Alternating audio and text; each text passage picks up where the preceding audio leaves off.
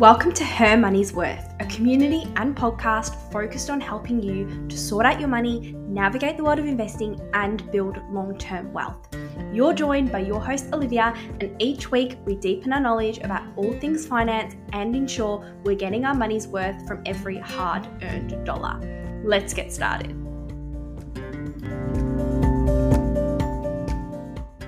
Welcome to this week's episode of Her Money's Worth.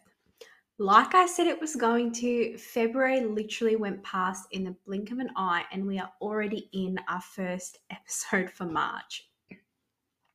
I'm so excited because today's episode is our first finance book club of the year. And in today's episode, we're going to be talking about four very unique lessons that we can take from Vince Scully's book, Live the Life You Want with the Money You Have. Now, I wanted to start off this year's book club with this book because I absolutely love the idea behind this book and how it focuses on the idea of getting exactly what you want out of life on whatever income you have. So it doesn't matter who you are and what money you earn, the ideas and learnings within this book and that I'm going to talk about in this episode will definitely apply to you.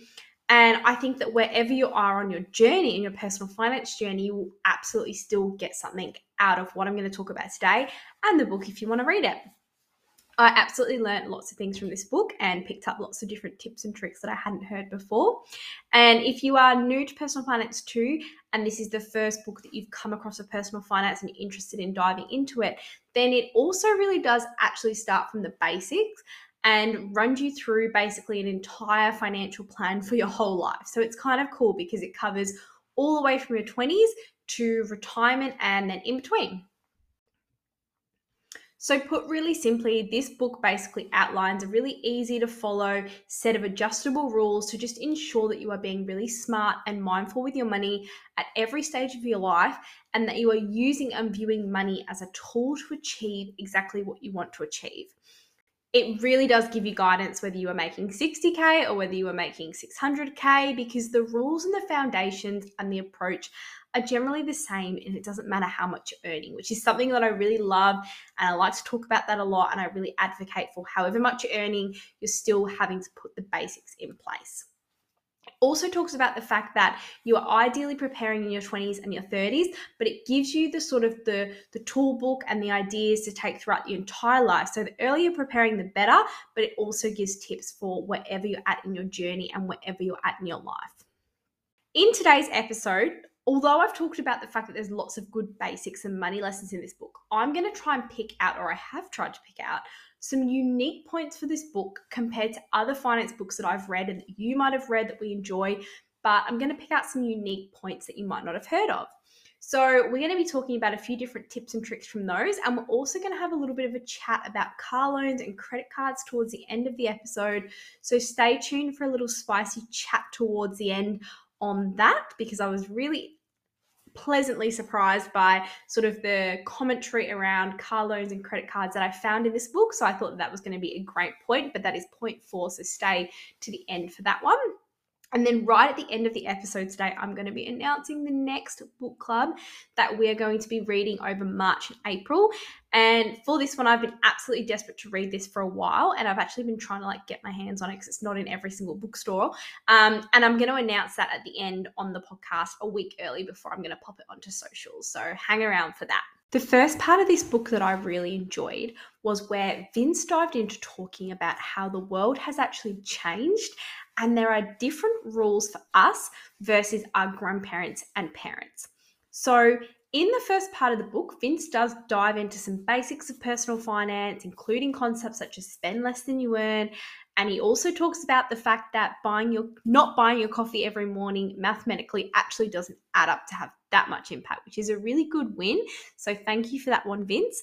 But something I did really like in these early stages is how he talks about sort of the rules that were there for our parents when they were navigating big life events, such as getting their first job or buying their first house and car, and the rules that are sort of here now for us. And when I say rules, I mean sort of like our made up financial rules that I guess society or people that are good with money or just people at barbecues that talk to you about money those rules that we sort of all agree on. And I think it's what comes to mind when I think about those rules is like, oh, you should never get a car on finance. And that's one that particularly irks me. So that's sort of the rules I mean. And I think the approach that our grandparents or parents took and the success they had by do, by following those rules isn't necessarily going to yield the same result for us if we follow them.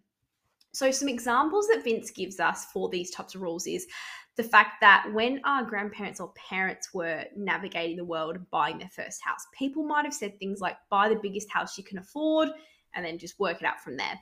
Whereas we know, seeing the last few years with COVID and then interest rates and house prices and inflation, we know that people that have bought the biggest house they could possibly afford and possibly borrow are now in a world of pain. So we know that that doesn't necessarily ring true, or that's not necessarily the smartest thing for us to do anymore. And then the other thing he says is that in our grandparents' or our parents' day, people might have said something like, "Oh, spend less on coffee and going out, and you'll be totally fine." But in this in today's society, these rules just simply don't translate in the same way.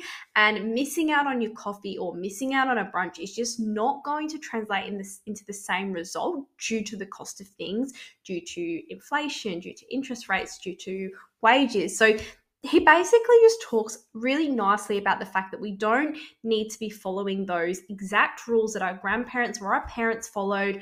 And if we've got someone older in our life telling us exactly what we should do or exactly how things are, we need to kind of be just reviewing that within today's time. So, something that he does talk about in detail here, just to give you an example, is how banking has changed. And he notes that during our parents' and our grandparents' days, the bank would really only loan you what you could definitely afford to pay back. And credit cards and access to debt products, such as buy now, pay later, were pretty rare. So that sort of technology hadn't really been invented, implemented, it wasn't popular. So I guess what I took from this was that our parents and our grandparents, in a way, were sort of forced to be a bit better with money because debt wasn't accessible to tide us over to the next paycheck. So those basic money budgeting habits that we talk about and that I advocate for probably came more easily and were more widely spread. Whereas today, there are things in place to kind of get us through, and credit cards are more accessible and talked about, and debt is more. And it's also like debt's a bit trendy at the moment with buy now, pay later, and all of those products. So, and the advertising that's shoved in our face for these things as well is also extreme and not what our parents would have been experiencing with their lack of access to social media, etc. And he also in in the conversation he doesn't advocate for any return to sort of more serious regulation. That's not what i'm saying at all. He just notes down how it's a different situation and that money and debt is more accessible and that makes it just more complex and the ability for people to actually get themselves into debt is a little bit easier Another interesting point that Vince raises, and I sort of talked about this a little bit before, is how society is now very different because it has become much more mobile, it's become much more transparent, and this is probably through access to social media, like I noted before. We've got just so much more access to understand how we can get money, how we can borrow money, what other people are doing with their money, how other people are investing. So we've got we've got this wealth of knowledge, which is great and amazing, but then it also makes things a little bit more complicated. It also encourages us to try and sort of reach newer heights, even if we have to reach them heights through debt. Um, it gives us this idea that people like us are living this crazy good life when they're probably using debt to do it, and it just normalizes it more for us. And we're probably also seeing more because we've got more access to travel, we can move around. So, yeah, he just taught it's really interesting. So, I would I will definitely recommend as we go through to go and read the book, but I really just love these these points. And then one more I'll just note for you, he actually had quite a lot in his book and he talked a lot about how things were really different, but these were just the ones I liked the most. Um, but he also talked about how we are spending longer in education and as a society, because we're spending longer in education, we're deferring big life events. So that could be, you know, uni, study, um, getting married, having children, starting our first full time jobs, getting our first house. So this should actually be leading us towards a longer working life. So instead of retiring at 65 we probably maybe should be retiring at 70 and this might only push back as as time goes on however we haven't really shifted the idea of this so society hasn't really adopted like okay we might all be working till 70 I don't want to work till 70. I don't know about you, but as a society, we haven't shifted that age. So he basically just talks about we're sort of trying to fit in more with less money into a shorter period of time if that makes sense. So maybe your you know your grandparents or your parents might say to you like oh you know by 23 i had a house i had a car i had two kids whereas now we're spending longer going to uni so maybe you're not leaving uni until 22 23 24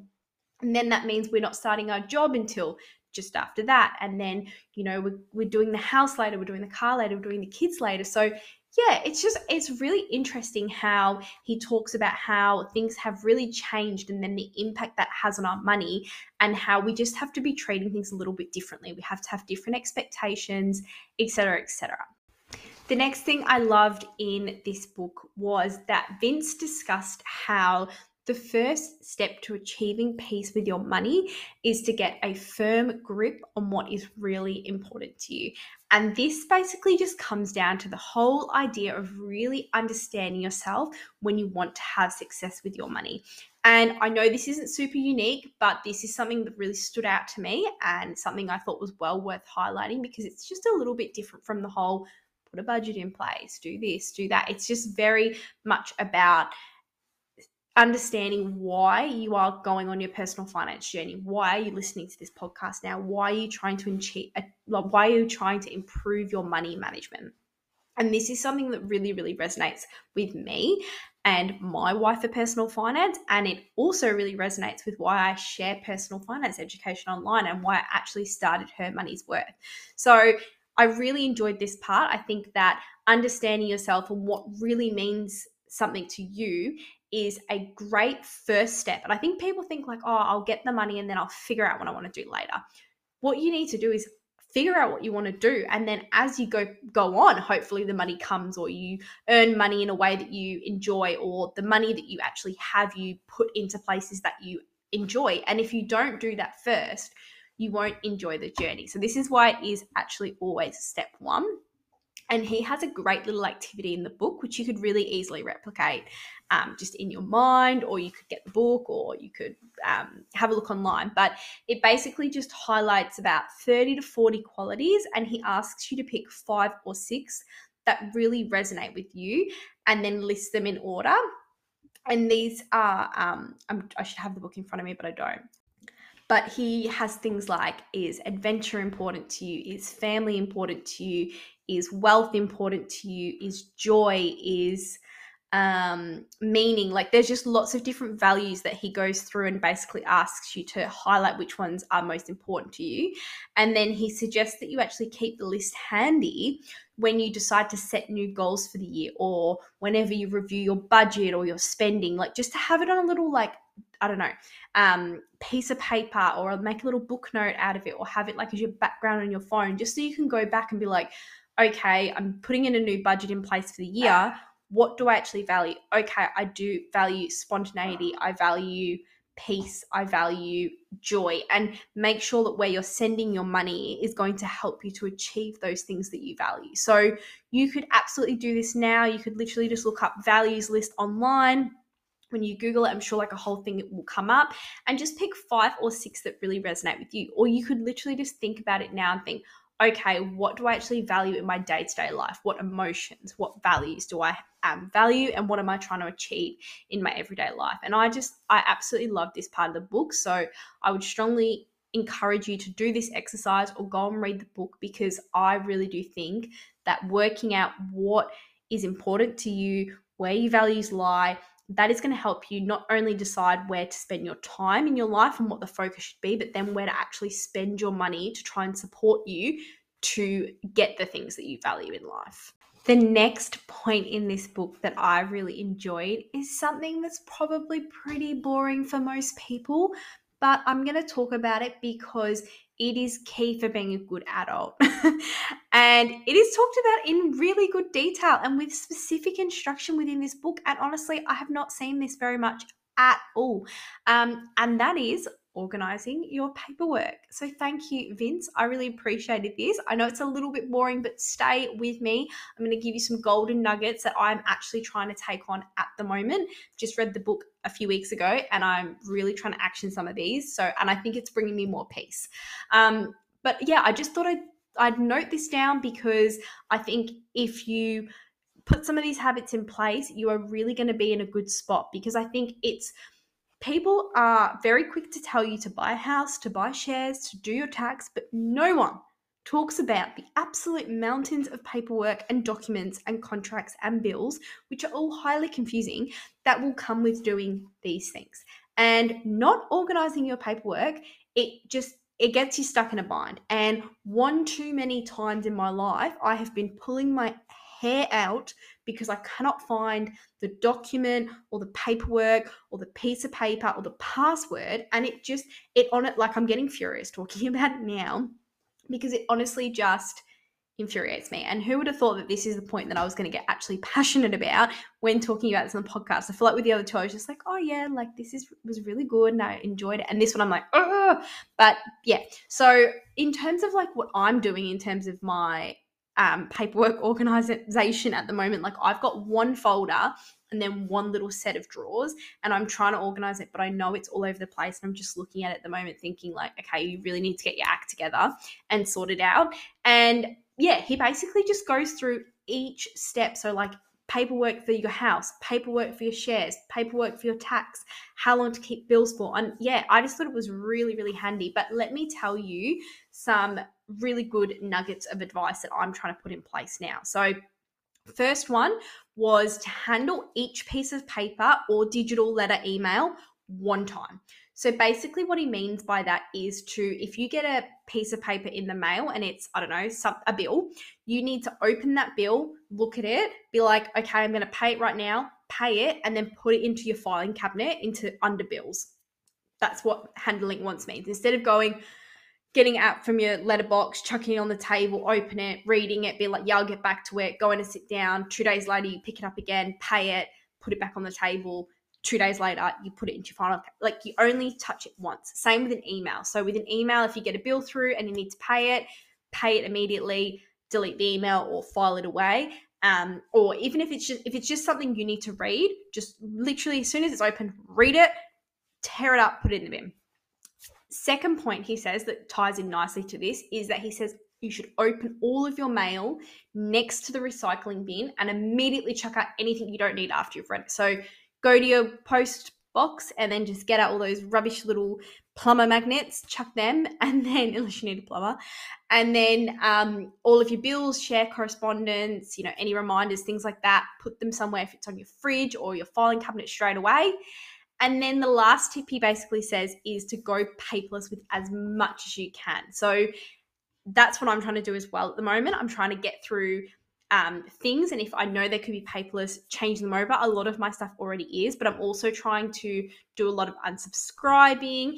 And if I'm getting anything that I don't like kind of need, I'm trying to, yeah, trying to just go as paperless as possible with everything that I can, including all my bills and my shares correspondence as well. The last unique perspective that I wanted to highlight from this book is the way that Vince talks about car loans and credit cards like they are not evil.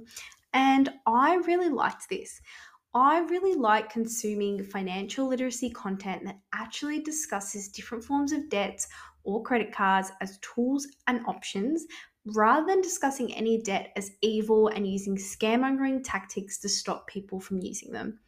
Now, I completely understand the need for warning and a discussion of the cons when it comes to debt and different credit products, but I think if you are researching different financial options and pathways, you and I should be treated as adults that are able to understand risk and be aware of downfalls.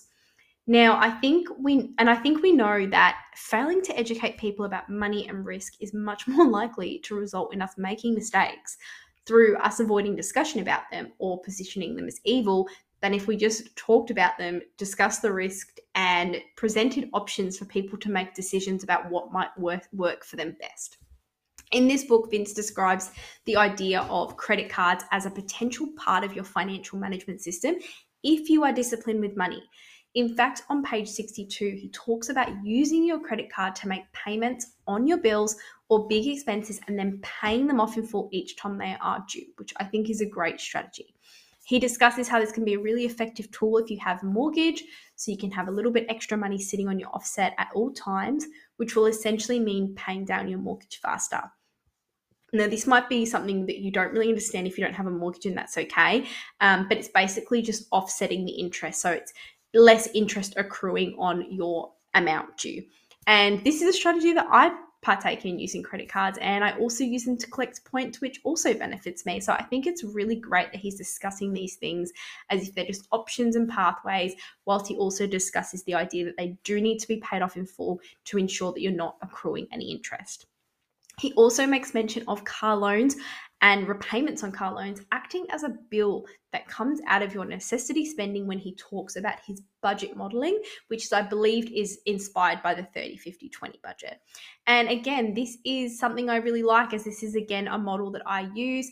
And I know it's not for everyone, but it can definitely be for some people. And it links back to that discussion about the fact that the rules have changed. It's not the same as it was for our parents and grandparents. There's different things cost more money. People live in different ways. Our wages are different. And um, yeah i'm not assuming that he's advocating for car loans or anything like that. It's much more a discussion about the awareness that sometimes people are paying for things that they need in life in different ways and that we can all achieve success differently. It is not a one size fits all and personal finance at the end of the day is personal and that is a wrap on the January February book club book. Live the Life You Want with the Money You Have by Vince Scully. I know you would have gotten some interesting little tips from today's episode, but I would highly recommend checking out the book if you're interested in diving further into personal finance and deepening your knowledge with me this year. As for our next book club book, it is going to be Strong Money Australia by Dave Gow. And oh my god, I'm so excited for this book. I cannot even tell you. I have been actually try I ordered the book and then it like didn't come and then I was looking around at different bookshops and I just haven't been able to find the book. But I'm going to buy it from Amazon soon. So I'm going to be reading over the March April period, and then I'm going to be coming at you with an amazing podcast episode towards the end of that period. And I can honestly see this being like four hours long because I honestly love Dave's own podcast and all of the content that he produces. So um, I will be talking about that, and I will put some other links in if you want to check out Dave further after our podcast and our book club. So get excited. I will see you then for that episode, but I will also see you for next week's episode where I'm going to be talking more things money, investing, building wealth. So have a great week and I can't wait to chat to you then. Just a quick note before you go. You may not know this, but behind Her Money's Worth and this mic is just me. I'm drafting, editing, and recording all of the episodes by myself and running our social channels. So if you like this episode and would like to support this podcast to grow, I would hugely appreciate if you give this podcast a review and make sure you click follow on whatever platform you listen to it. In addition, please share this podcast with a friend who you think might want to join you in sorting out your money, starting investing, and building long term wealth. Have a great week, and I'll talk to you next Wednesday. This is just a quick note to say that nothing on this podcast is financial advice, and nothing said on this podcast should be used as the basis for any financial decisions relating to any financial products. I'm not a financial advisor, and the purpose of this podcast is to provide you with the education you need to continue doing your own research.